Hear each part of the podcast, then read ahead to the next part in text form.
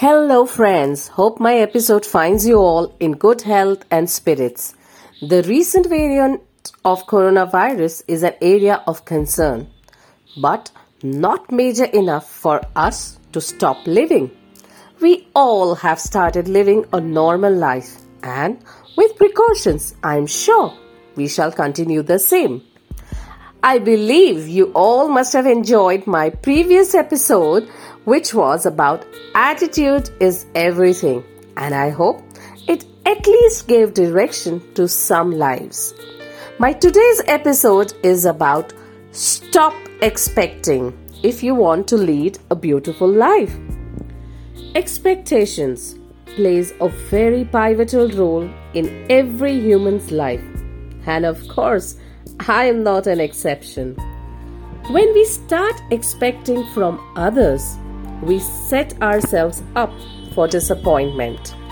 We experience more peace and contentment when we stop expecting others to be what they are not.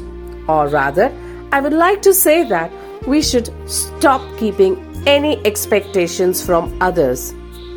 We want everyone to be like the way we want, but we forget at the end we all are different individuals.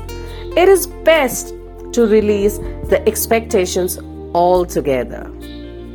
This is where relationships gets into trouble, whether parents and children, friends or intimate partners. Expectation brings about a variety of unwanted emotions. We tend to get frustrated in a relationship.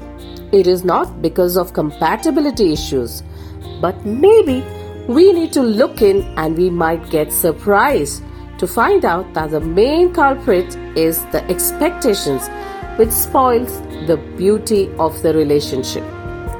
You need to stop doing things for someone when you find it out it's expected rather than appreciated. This is a beautiful quote which I found on internet although the writer is unknown but so true. We go out of our way to keep our loved ones happy whether it is husband, wife, parents or in-laws. In return, what do we expect? A small pat on a back or rather few words of appreciation. But ideally, what we get is disappointment. Why? Because according to them, you are bound to do that or it's very much expected. This is what hurts you the most and leads to major disappointment. Just sit for a while and ponder when was the last time we appreciated our wife, husband, son, or daughter in law? The answer would be need to think about it. Our society lives and breeds expectations. There is an expectation on children to act in a particular manner. Employers to treat their employees in a particular manner. Relationships to cater to people's needs and parents to ch- love their children unreservedly. In today's world, we come across many people who feel anxiety, trust issues, depression, frustration, anger, and so on. Have we ever thought why this happens? Because we want to be in everyone's good books. That's very true. We want that everyone should be happy with us. Let me get it straight. We are not here to please everyone or fulfill everyone's expectation. We are humans and it is not possible. So, it's high time to do away with expectations.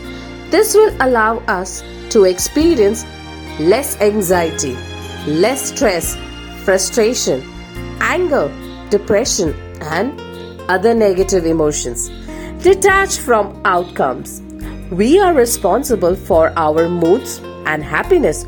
Sure, it's easier to live in bliss if everyone around us is behaving our way.